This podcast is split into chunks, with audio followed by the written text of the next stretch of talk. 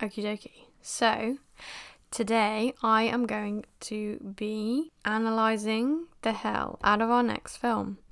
The next film is one that I watch like a lot. Oh, my chair's so creaky. Anyway, the next film I'm going to be analysing is Pride and Prejudice, 2005, directed by Joe Wright.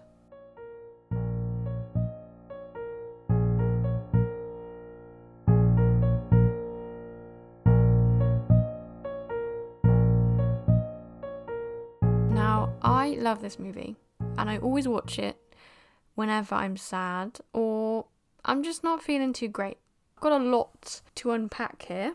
We know it's directed by Joe Wright and it stars Keira Knightley, Matthew Macfadyen, Donald Sutherland, Rosamund Pike. The the cast in this film is incredible. It is perfect amalgamation of loads of different talents. I love it so much. It's very well cast, is what I love about it as well. And I will say I'm not a great massive fan of Joe Wright and Joe Wright's stuff. I've seen Atonement, Anna Karenina, probably seen some other stuff as well, but I like the Keira Knightley ones. And this is by far my favourite, 100% utterly.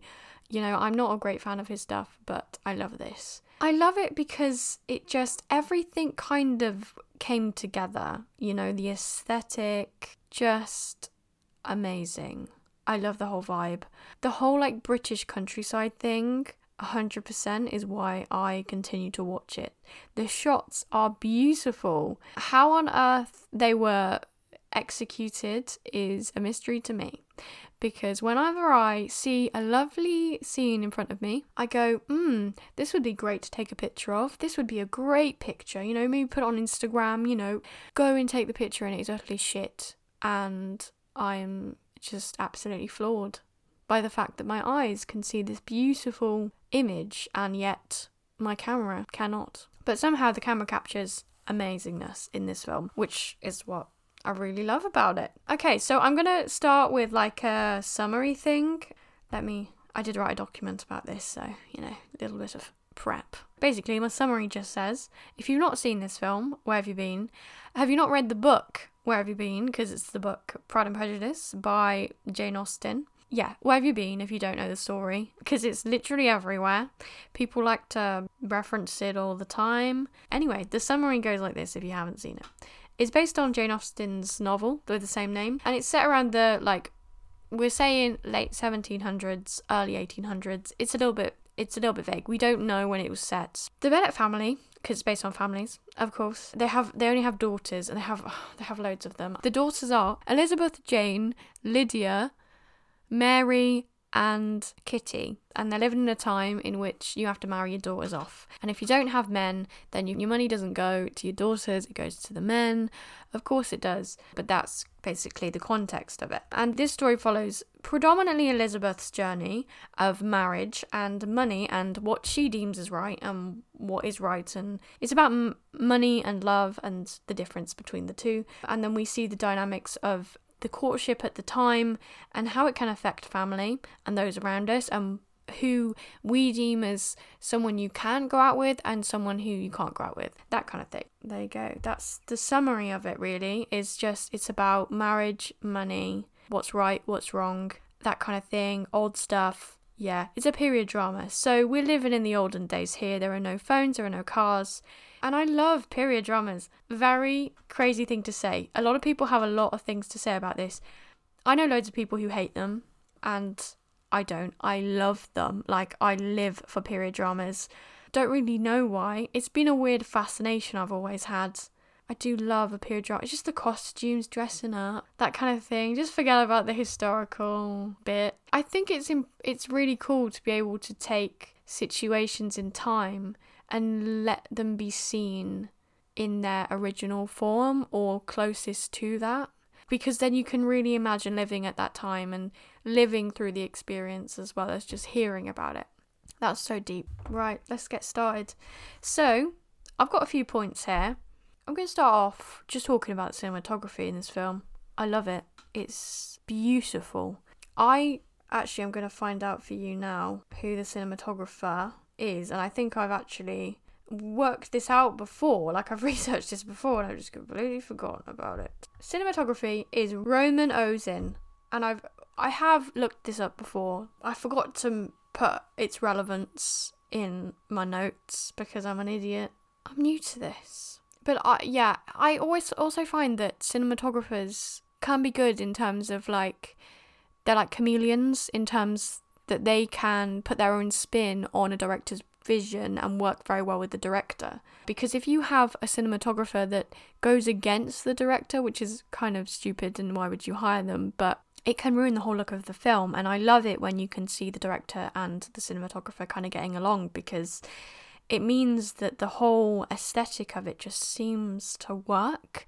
Like what the director's trying to say works with what we're seeing on screen. Okie dokie. What's he known for? Oh, yes, this is one.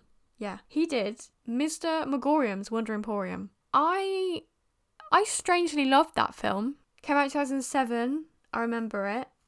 I've seen it very few times. I'm going to have to see it again, but I see the similarities between that and Pride and Prejudice just in terms of light. I really think there's kind of like this golden light that you see in that film that you also see in Pride and Prejudice as well, which is again another reason why I love this because I love the poster of Pride and Prejudice as well because it's like they use the golden light. Yeah, I don't know any of his other credits, but I do know Mr. Magorium's Wonder Emporium. Cool. Okay. So, the cinematography.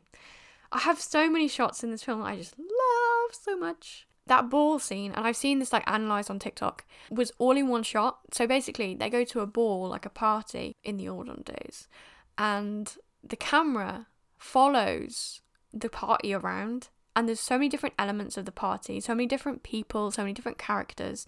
And within that one scene, just that one shot of that camera going around and it goes around, whoa, crazy. It also makes it look like it's multiple shots when I think it is just one. And we see the lives of these people because this story isn't just about Mr. Darcy and Elizabeth, this is actually about everybody else as well. This story, their their romance wouldn't really happen if we didn't have everybody else as well. So I think that it's really important that we could see that and that we could see the lives of other people because that's what we're looking into. We're looking into these lives of other people in that time period. And it just oh the energy i love it it gives so much life to this party okay there's also right i have this one specific shot that i love and I can't tell you, I, I don't even want to go into the meaning of it, I just love looking at it. But basically, I'm going to paint the scene. This is when, I can't exactly tell you when it was. Basically, Mrs. Bennet tells either Elizabeth or Jane to go to see the Bingleys at the big house because they're the rich people. And she sends them across to walk, not to go on a horse, which means that, you know, or a carriage or anything like that, which means that, you know, they're going to get wet if it rains. And that was part of her plan because she's an absolute legend. And matchmaking is something she likes to take pride in. Basically, there's just this shot before the rain comes of this field. It works in the thirds, of course, and the first third is just the green of the grass. The second third is there's this random tree. and then the third third and the second and third thirds are made up of like the sky, but we can see like the clouds in the sky. We can see that it's going to rain I just love that shot because the amount of times that I've looked, because I live in the middle of nowhere, so this is a scene that I've seen a lot in my everyday life. You just look over and you just see that perfect symmetry of nature. You just see that frame and you go, mm, I could take a picture of that. Like the quality of the sky, just everything. I just love it. And it's just like, it's going to rain. That's insane, but I love that. We also have one scene that I always love from this is Mr. Darcy proposes to Elizabeth before she says yes. She says no to start with. The famous rain scene, it's crazy, but I'm not talking about that rain scene. I'm talking about afterwards when Elizabeth is staring at herself in the mirror. There's a lot of this going on, and I think it's because at the time you basically had to project a certain image of yourself outwards in order to draw people in. And you could never truly be yourself because you don't know what danger lies within being yourself and whether you would repel people and things like that because people and suitors means money so it has a different meaning in that at that time anyway she says no to Mr. Darcy, which is understandable, and we'll get into that scene later. But yeah, she says no, but she regrets her decision because she doesn't realize that maybe she does like him. This whole time, she was just thinking he was rich and horrible and he had no personality. But he was, you know, they say the line between hate and love is very thin. And we kind of see that dynamic with them. After he's, he proposes to her and she says no, she regrets it and she's there's a scene where she's looking at herself in the mirror and she's like because Keira Knightley is really small she can like I'm doing it now I can't do it but she like hugs herself all the way around so that we see her from behind and she's got like you can see her hands on her back where she's like can reach. I can't reach that far. But then she stares herself in the mirror and it goes really dark and we see time passing and like the candle light comes and then it goes and then it's just light and the mirror and it's so cool. And then mr darcy does appear in the corner I don't know whether it was a hallucination or if it was real. I think you can argue both ways. But he just like appears in the corner and she's just like looking at herself in the mirror, but she's really sad and the light changes, you know, it's it goes light and then it goes dark. It's showing that time's passing and she still hasn't made up her mind. Or she regrets it big time and she regrets it every day. So that's one of my favourite shots. And then also, I cannot forget the last scene the dawn scene. How on earth they did that, I love it. I have always wanted to be able to capture that kind of thing. You can only capture it with your eyes. However, Joe Wright captures it with a camera. I really love it. It's just great. Basically, what happens is she cannot sleep. She's just so in love. And she goes outside, and it's really cold and it's dawn. I mean, who gets up at dawn? Come on, guys. And it's summer. This isn't winter. So we're talking early in the morning. And she goes outside, she's got a little coat on, she's cold. And she's just walking. And the sun's coming up like it's all pink in the sky. And as this, as she's walking, she sees someone walking the other way. And guess who it is? It's Fitzwilliam Darcy. He's coming the other way. And she's like, I, I love how they just like think it's so normal, you know, to be walking in a field and seeing your crush walking back to you. Like, how normal is that to see your crush walking back to you at dawn to come and see you? Like, what, what the hell? Anyway, something I probably will never understand. The sun is coming up. It's the dawn of a new day. It's the dawn of a new era where she accepts that she's actually in love with him this whole time. And she didn't even know. And, oh god, can't talk now. But yeah, so basically, it's a beautiful scene, and we see them come together finally, and that's what ends the whole well, it doesn't. It does. It's basically the kind of ending. And I think it's lovely and amazing, and the aesthetic is amazing. And just how the sun comes up, the sky's pink. Oh, it's like a painting. I'm not gonna lie to you. It's like a painting. It's the movie is worth seeing for that one scene. And it's at the end as well, so you have to watch the whole thing. Oh, and another thing, I love there's a there's a shot where there's a tree and she's sitting under the tree reading but it's a really cool tree like it's a tree and it's got like a massive trunk and it like the roots are out of the ground and you can sit on the roots because they're so big. And she's just like oh she eats an apple and she's reading. And it's before they go to see Mr. Darcy's house because he's so rich that his house has open tours you know those big houses you can go and look round? That's his house. She can go and look round his house. Like how insane is that her aunt and uncle who she's with are like, "Oh, should we go to Mr. Darcy's place?" And she's like, "No," because that's just after she'd refused him. So she's a little bit uneasy there, a little bit fragile, a little bit triggered by the whole experience, which she would be. And she's like, "No, no, no, I don't, I don't know." Apparently, he's not going to be in, so then she agrees. Yeah, she's just sitting at the tree, and I think actually, I'm just thinking of that now. Like, if she's eating an apple as well, I'm pretty sure she is. She's that's like paradise tree tree of paradise that is that is um garden of eden. She's eating the tree she's eating the apple though. So what are we thinking? Mm, but what kind of temptation is it? Is it the temptation to be so bold as to marry for love? Or is it the temptation of to be so bold to marry for money? And is that knowledge that she's eating in that apple that she's in love with him? And she didn't know that before, but she knows that now, and that's why she feels very uneasy about the whole thing because she's not been true to herself and she's lied. However, the situation is much more complicated than that, but just a little bit low down there. Just thinking, just playing around there. Okie dokie. Let's get on to the men. Let's get on to the men in this movie. There's many men, many men. Of course, there are many men because it's a bloody movie in the like set in olden days. Of course, there's men. Okay, so the men we've got to contend with here. We've got a Mr. Darcy, as we know, is the main guy. Mr. Bingley is his friend who ends up marrying Elizabeth's sister, Jane. They're like perfect for each other. Yeah. And then we also have, to contrast Mr. Darcy and Mr. Bingley, who we like. Mm, yeah. Mr. Wickham and Mr. Collins. Okay, so what we're going to say about this is that Mr. Darcy and Mr. Bingley come across as attractive because they have money, they are respectable, respected.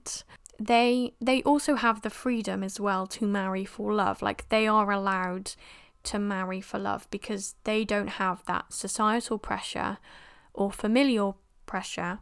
They do, but they don't have as, as bad as say Elizabeth and Jane, who they're the only girls in their family. Like they are the girls the whole family is made up of girls.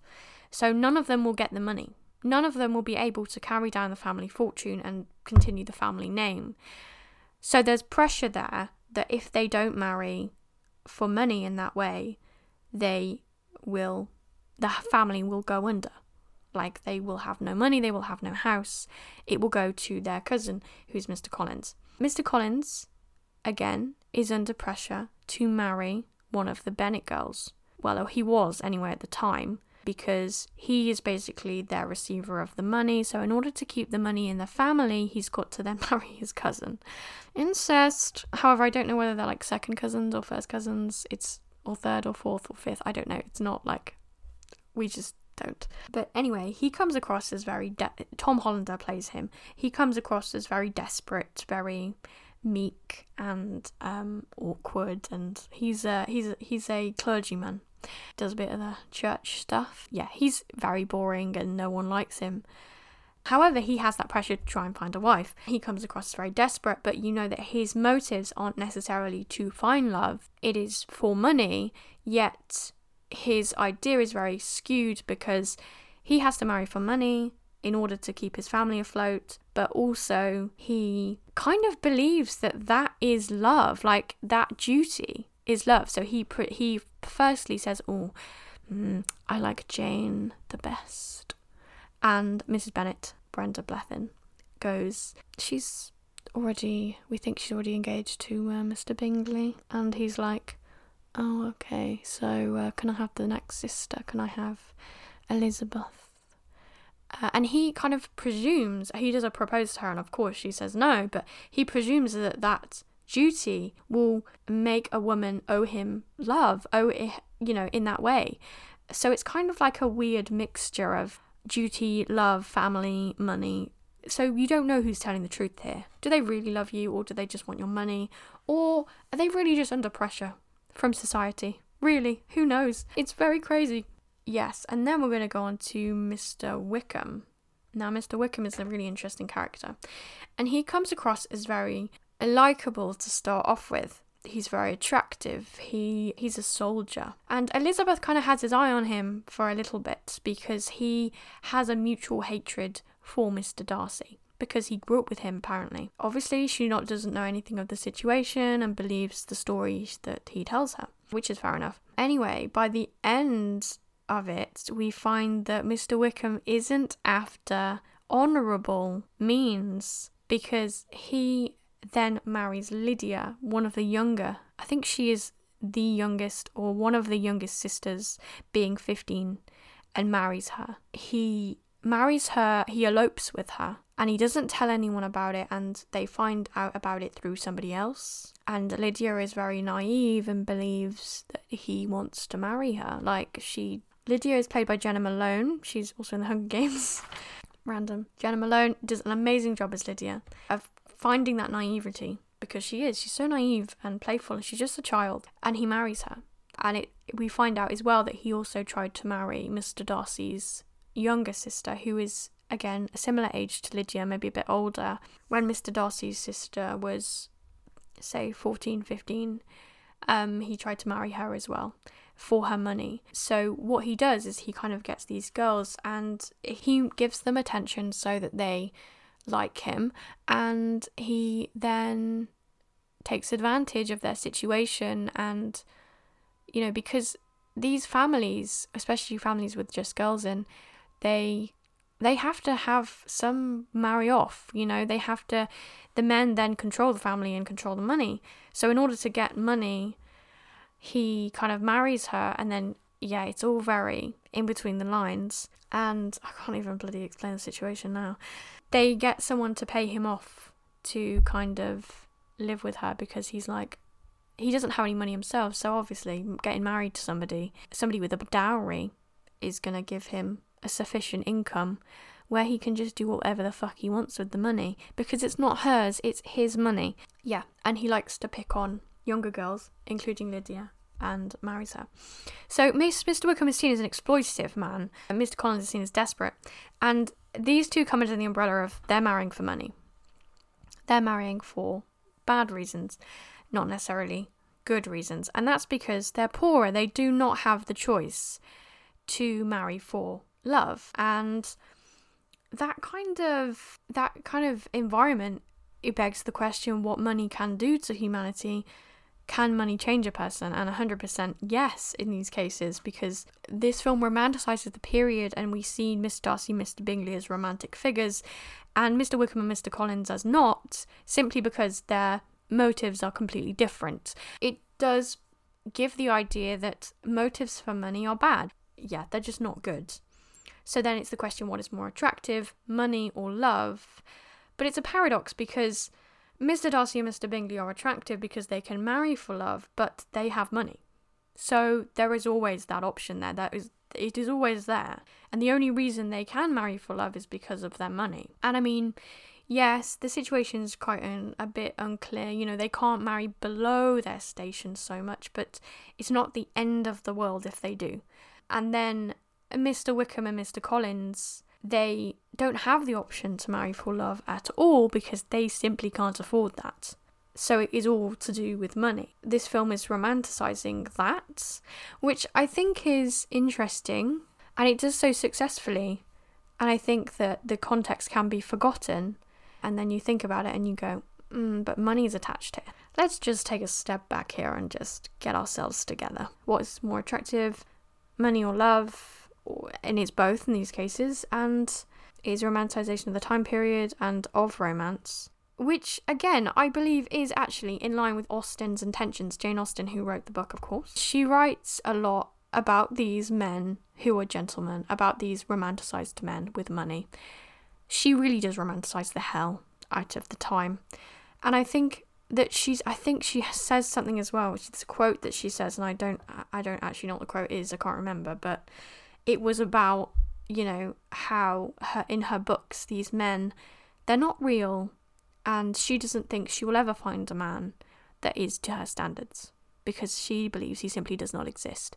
And that is why in her books her men the men that she writes are so romanticized because what else can you do in that time period when all the men want is money uh, and something else they have power over you. You cannot do anything about it because you are a woman. How are you gonna how are you gonna live and have fun? And so Jane Austen writes books and also makes the most beautiful character her own name. Jane Bennet is what she's called, and she is apparently very, very likable. Everyone loves Jane, and everyone loves Jane because She's named after Jane Austen, who wrote her, so we always love that little reference there. Okay, so now I'm going to talk about the family's duty for money because I found that it's interesting to look into because basically, um, Mr. Darcy does a propose to Elizabeth, and she says no. But she's kind of mad at herself and she's reluctant to say yes. She thinks she can't say yes. At the time, I kind of saw that, I've seen that as being oh, uh, maybe she doesn't like the fact that she's in love with him. Maybe she's scared of love. But maybe as well she's fighting, she's rebelling against her duty, and her duty is to marry somebody with money because that's how her family's going to survive. And maybe she clocks herself doing that duty and she fights against it because she believes she should marry for love. And maybe she doesn't believe her her love for Miss Darcy is real because, it, well, it, it isn't because she flipping insults him all the time. But it's like how we project ourselves onto the world and how that was totally the wrong point. But maybe her reluctance to love him is due to her rebelling against her family's duty because by being with Mr. Darcy, she is kind of she's entering herself into a world she might not want to. And she's also giving her parents exactly what they want and that was never her intention. She's very rebelling. She rebels against the norms. She calls people out. She is not afraid. She literally insults the hell out of Judi Dench, who plays Catherine de Bourgh, who is a very powerful woman who has a lot of money and status, and she just sits there and obliterates her. I say, yes, go for it, girl. Get it, I guess. However, is that her rebelling against her affection for Mr. Darcy there because that would be exactly what she needs to do. I don't know. Okay. I also have a little bit here on, like I've said, the opulence of the countryside. Now, I love, love, love, I said about this in the cinematography section. I love the whole aesthetic and the frames, the shots, everything amazing. But also, the big point here is that the countryside is seen as opulent in this movie because we follow characters with money, and money can beautify it. Mr. Darcy, Mr. Bingley, the big guys, have massive estates. Estates that cost a lot of money, estates you can only have if you have money, and they are romanticized the hell out of in this movie because they look beautiful.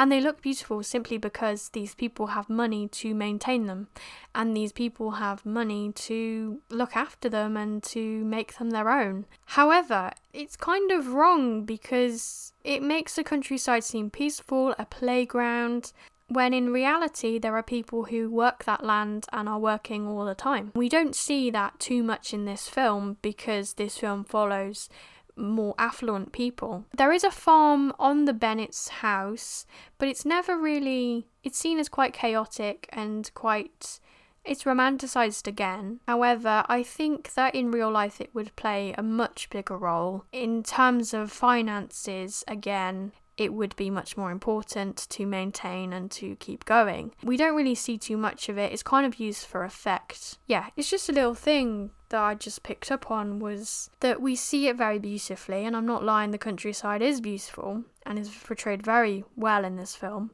but it's seen from one perspective and not the other perspective of people who work the land themselves, which of course they're going to see as beautiful anyway, but they uh, also see it as as hardship, as harsh reality, as the you know the countryside's nature, and nature can be a horrible thing as well. It can be very destructive, and we only see it in a positive light in this film. Okay, I also talked about how nature, I talked about nature in terms of how nature can represent purity.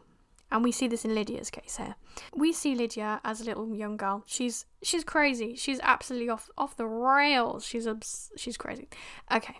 So she's having a great time anyway. But she goes to the city with um, I think it was like their aunt and uncle again, or their uncle or a relative. And she really wants to go because the soldier's there, and she's very curious as to getting a young man to fancy her. She wants to go to, I think she goes to Bristol. I don't know, it's somewhere down south. Anyway, she wants to go and meet these soldiers or whatever, and she's given a chance to go. She goes. Her family go against it, but her dad was like, Mr. Bennet was like, You can go. I don't give a shit. You're just gonna end up. He thinks that she's gonna go, woo some men, woo very badly, and get her ego broken. And I think that was a little bit ignorant of Mr. Bennet, considering he's a man, and doesn't really understand the real dangers that could lie for a young girl as young as 15 to go to a city like that where there's soldiers who aren't necessarily seen as the most respectable men in society in terms of in terms of their their family's position as they need to marry the children off to good respectable men. For their incomes a soldier is not going to do that. A soldier is going to cost them money which he ends up doing anyway. Uh, but that is where she meets mr wickham and where they elope. I think they go they go to gretna green to elope or something crazy. But anyway they do elope and we see Lydia first in the countryside, and then we see her go to the city, and she comes back a married woman. So I think, in a way, the city can be used there as being corruptive. And that is why our story is not necessarily a focus on corruption as much as other stories could be during the time period. So here I've just written that cities can be corruptive to young women in this time. I was just going to add some more, some more. Okay, now this is going to call some people out. And if it calls you out, I'm sorry. Anyway, what I'm going to talk about now is I'm going to talk about Mr. Darcy as him as a whole damn character because he's got some issues. Loads of issues, okay? Being attracted to emotionally unavailable guys.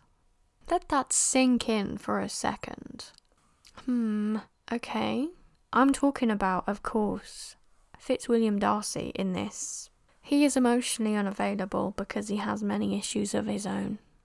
Unfortunately, that works in his complete and utter favour in this movie because it seems to make him more desirable because he's mysterious, he's got secrets, you don't know what he's thinking and I think that makes him more desirable to some people. That makes him a hundred percent relevant to today because we are absolutely thwarted by the amount of emotionally unavailable guys to, in today's society, and Mr. Darcy is no exception to that rule. Next up, we're going to talk about we're going to talk about Elizabeth and Mr. Darcy and we're going to talk about how their love story is kind of like portrayed.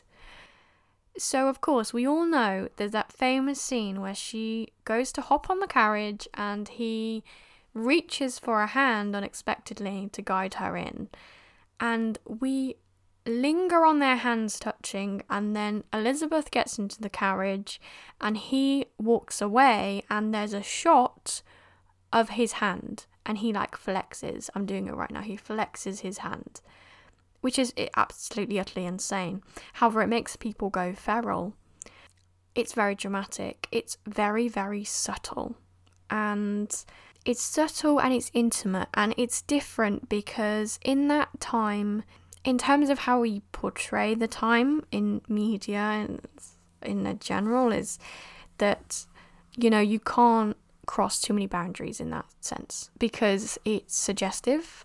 Um, it's kind of got like a, a reputation for being prudish. You know, you can't cross too many boundaries because people are going to think things and you're going to be seen as a massive slut. So, that is a way of saying that in the very small way to say they're attracted to each other because it's not obvious because Elizabeth hates him and he hates her. And I think if we don't have that kind of moment where we see them come together for a tiny, tiny second, then we're going to believe that they are full on enemies, which is what makes this trope so exciting to people. Um, and I also wrote here and underlined it delayed gratification. And I think that that is definitely something in this kind of dynamic as well is that we see them fighting, we see them apart, and then we have a glimpse of them together, and then it's away again.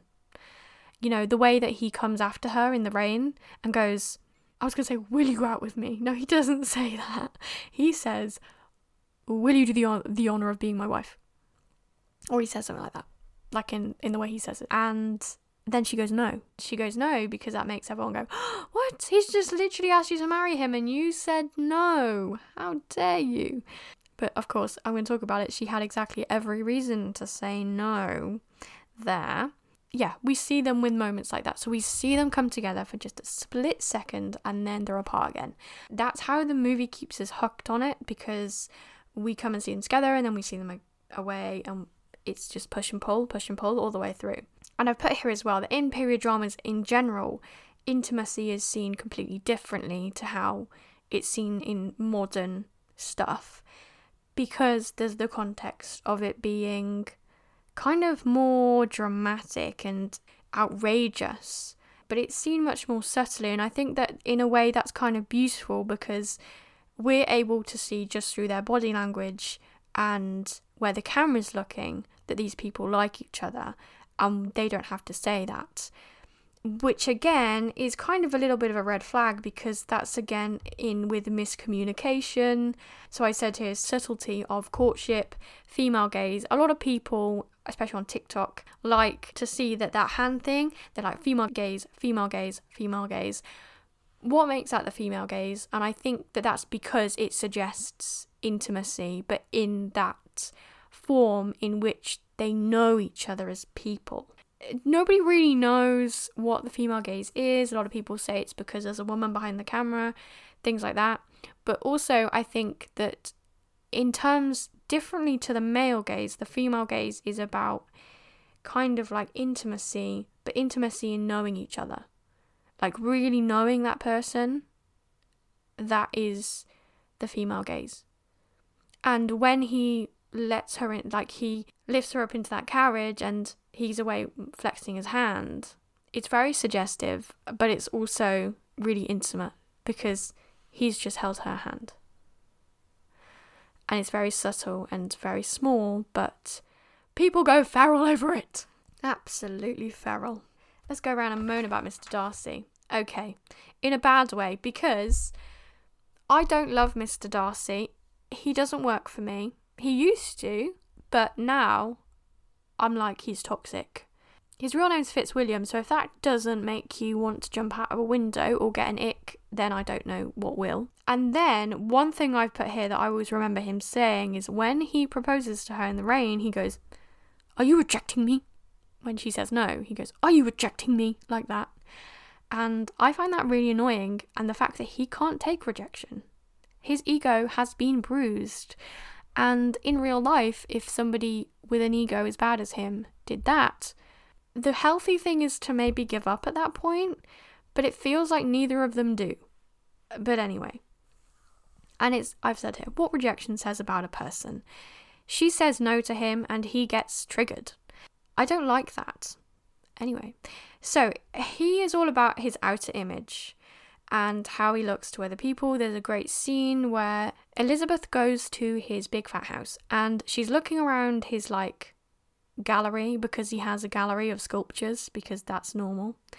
And she stands in front of like a bust of him. She just stares at him. And that shows how they kind of portray themselves differently to each other than how they really are. And again, that's a bit messy for me.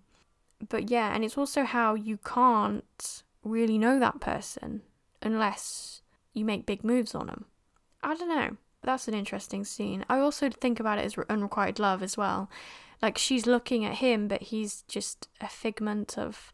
She's projected her image of him onto that bust, so that's who he is. I, but it's not who he really is, though, is it? And he's also very introverted. So he he kind of is a contrast in the fact that he's so proud to everyone else, but inside he's quite introverted and quite vulnerable, and he thinks negatively about himself. And we can tell that from just the way he looks. So, in terms of how he dresses, and he wears quite dark clothes, quite simple clothes, really. Not anything flashy. I mean, if you had all that money, you'd probably be going for something a bit flashier, but not him. Matthew Macfadyen does a great job as Mr. Darcy. You know, he's able to portray that hard and that coldness, but also that introversion. And I've seen in like an interview where Keira Knightley was saying how Matthew Macfadyen is really tall, like he's a great big man, and the fact that he was able to, which really helped with Mr. Darcy, because if he's bigger, he's like more intimidating, he's more powerful, but also she said that she admired how he can just become that vulnerable Mr. Darcy as well. Because that's quite hard to do. And you can see that in his face. That's another thing. Okay, we're going to talk about him later. But yeah, he's really powerful and he's mysterious. He's not very the most attractive. I would describe him as old fashioned handsome. But he's got a few questions in my mind. Just because he cannot communicate to save his life. He also is very hot and cold. He is so loyal to the fact, to the point where, what if Elizabeth was telling the truth when she said, I don't like you, leave me alone? And he just continues to try and prove his love to her through his loyalty and yeah, it would be a different story if she didn't like him. It would be a little bit questionable, that's all I'm saying anyway, just to kind of put a dampener on things, just to play in a little devil's advocate here. Okay, so next up we're going to talk about acting appreciation time. Woo, we're nearly at the end. So, there's so many great performances in this film. Honestly, so well cast. I love it. Cast. Honestly, why am I turning into a posh person? Cast. So well cast. Unbelievable. First up, we've got Brenda Blethyn as Mrs. Bennet. I love this. She does a great, great job. I just love the energy that she puts into the role because Mrs. Bennet is kind of out of control. She's a bit crazy, and you can take her in whatever way you want. You can take her as some kind of matriarch, or you can take her in like a all over the place. Like, oh my god, you know, she's so stressed out. She's trying to see all her daughter's futures when there's literally five of them and one of her. She's trying to control so many things in her life that she can't control, and but she adds fun to it. She's quite dramatic. She's just takes things a little far, and I think it's quite funny. And she becomes quite a comical character because eh, it shows that the one thing she loves most in this world is her family, and she's willing to do anything for them. That means being absolutely crazy, but it means that she's successful. So she's a very successful character, but she's not seen in that way because we see her in quite a flitty, um, emotional state. But I love it because it's kind of that femininity is also powerful as well and she is a powerful character she gets her daughters married off to some of the richest people in the country and i think that is a major achievement keira knightley's elizabeth bennet is interesting i have seen the other version of pride and prejudice that is a tv series that has colin firth in the famous lake scene where he falls into the pond and gets out and his shirt is all wet. Um, they did that in Bridgerton recently. Keira Knightley's Elizabeth Bennet is different again too. I can't remember who played her in the BBC series, but that one. And she's kind of she's headstrong again, but she's a little bit awkward. Keira Knightley's performance of her is a little bit awkward, and I think I like that because it shows that she's real. She has insecurities. Like she comes across really confident, but she also has insecurities, and her insecurity lies within her ideas of love and her ideas of marriage. And maybe she's not ready for that, or maybe she was. I don't know. And I think that she was getting ready. You can see in her character. At the start, she is she's a she's a child, and this is all very above her. It's not anything she's worried about yet. And then we see her see this through her sister. And then it starts happening to her, and I think it happens too quick for her. And we kind of see the mental process that she goes through in order to be ready for marriage and in order to know what marriage is. And I think she's an honourable character because she actually does consider, in some point, what it means to be married and what it means to choose somebody and be loved and all that stuff, all that crazy, scary stuff, she does go through in this movie. She has quite a harshness to her as well as Mr. Darcy. And we see that harshness kind of gone away by the end, and it's the same for him. Their harshness, their outer exterior is kind of like sanded down because they're in a position where they can love freely and they're not ashamed anymore but there's a lot of shame attached. I believe when I see it, I attach shame to how they feel. I think you can say loads of other things as well, but for me, it's it's shame attached to it. And by the end, the shame is kind of gone because they've kind of worked through it. Jena Malone as Lydia. I love her as Lydia because Lydia is one of those characters that is not supposed to be as significant as she is. Yet she really makes her role the most in this. She's very playful, she's incredibly naive, and she acts like a child because she is one. There's there's a bit where they invite Mr. Wickham over to dinner with Lydia after they are married, and she sits next to Elizabeth. And she thinks now that she's a married woman, she's an adult. She goes on about how all their affairs and things like that, and she pours herself this glass of wine, or she takes the wine from Elizabeth and drinks it herself. And I think that that's such a great thing because it shows that she is a child. She's a child and she's not supposed to be in this situation. but she is. And it sh- it's kind of tragic in that way because that part of her childhood has now been taken away from her. She is now seeing the reality of the world, but she's still in that honeymoon phase where she doesn't quite understand it. But she's full of energy and full of life, and that really brings across the childishness of her character and and how yeah how she is a child. She's literally a child here. And there's that horrible little bit of a scene where they're going away in the carriage, her and Mr. Wickham, and she's waving at everyone because, you know, she's quite proud of herself. And she's got quite an ego, and I love it because her ego comes through, but then she's crushed again, but she still brings it back up again. It's insane. And she's waving at everybody, and as they literally come out, go through into the distance, he pulls her down in quite a violent way.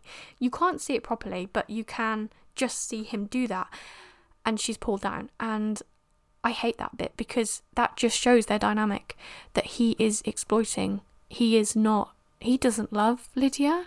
He isn't going to look after her. Not at all. It's sad how the family doesn't want to see it because that's life. That's how, that's it. That's how they've got to deal with it. Okay, next we've got Tom Hollander as Mr. Collins.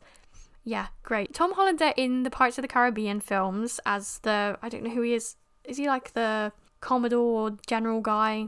I don't know. He's a very similar character in Mr. Collins in the fact that he is awkward, he's very small, um, he's very unattractive and not desirable in the slightest, yet very sweet in his attempts yeah, he's just a disgusting character. Like, you wouldn't like him in real life, and that's totally how he plays him. And he's quite a comedic character. He does remind me, just thinking about it, he reminds me of Josh O'Connor's Mr. Elton in Emma, the new Emma that came out. Josh O'Connor played Mr. Elton, and sometimes Mr. Elton is seen in Emma as the desirable guy because basically Emma's friend fancies him and he doesn't fancy her, but he actually fancies Emma, but you know, they're not aware of this. And a lot of the characters of Mr. Elton play him as kind of like a playboy because he's so desirable for everybody. But Josh O'Connor played him as very funny, comedic, and weak minded, and just a wet wipe, really. And it really reminds me of the Tom Hollander's uh, Mr. Collins. So maybe he took inspiration from that. I don't know. But there is always one of those characters in Jane Austen things, and yeah.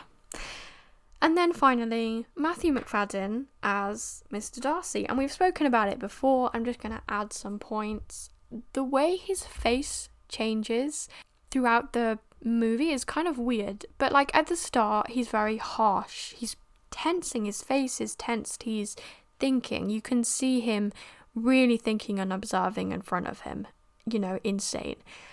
But then at the end, his face becomes softer, and I think as well they change his costume to kind of help this. But like at the end, his face is much softer. He can control his face in that way, and he's so much more forgiving and youthful by the end of it. And that in a, that is such a good indication to say that this guy's changed. This guy isn't who he was at the start, and he's not ashamed that he is a different person. And I think that a lot of people don't like change and especially in these in movies you have to have change to create action and to create story. But he has changed completely and utterly within his mind and himself. We see him in a different light and we see him in such a different light. But Matthew Macfadyen really does use this really well. Like he's so stock, he's quite stocky, he's quite hard, quite cold, and then by the end, it's if he becomes a different person. He's softer. He's he's more forgiving. You see empathy in his eyes. He's much more open, and that is 100% a great difference in his character.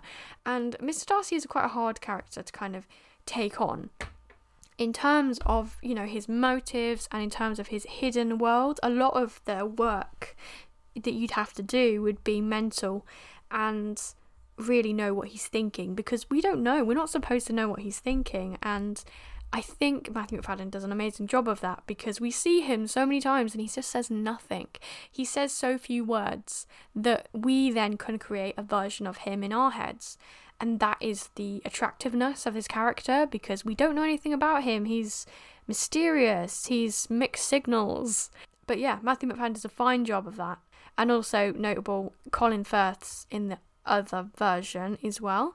However, I feel like in this movie, he's got less time to be doing all that change because it's a TV show, the other one. And he does it so well in such a short span of a movie, if that makes sense. It's quite difficult to do that change. So I think that's everything. Oh, God, I've been talking for an hour. Great. Okay, this will be so fun to edit. Anyway, this is Pride and Prejudice, and please come for my next one. I don't know what it's going to be yet. I didn't know I was doing this one, to be honest. I just kind of did it. But yeah, I love this movie, and it's just. Yeah, I love it. And I love it for loads of different reasons, which I've discussed, of course. Obviously, if you like this movie as well, good for you. If you didn't agree with anything I said, then that is fine too. You're entitled to your own opinion, so am I. But this is how what I believe. But yeah, I hope you enjoyed listening to Movies on My Mind, the podcast.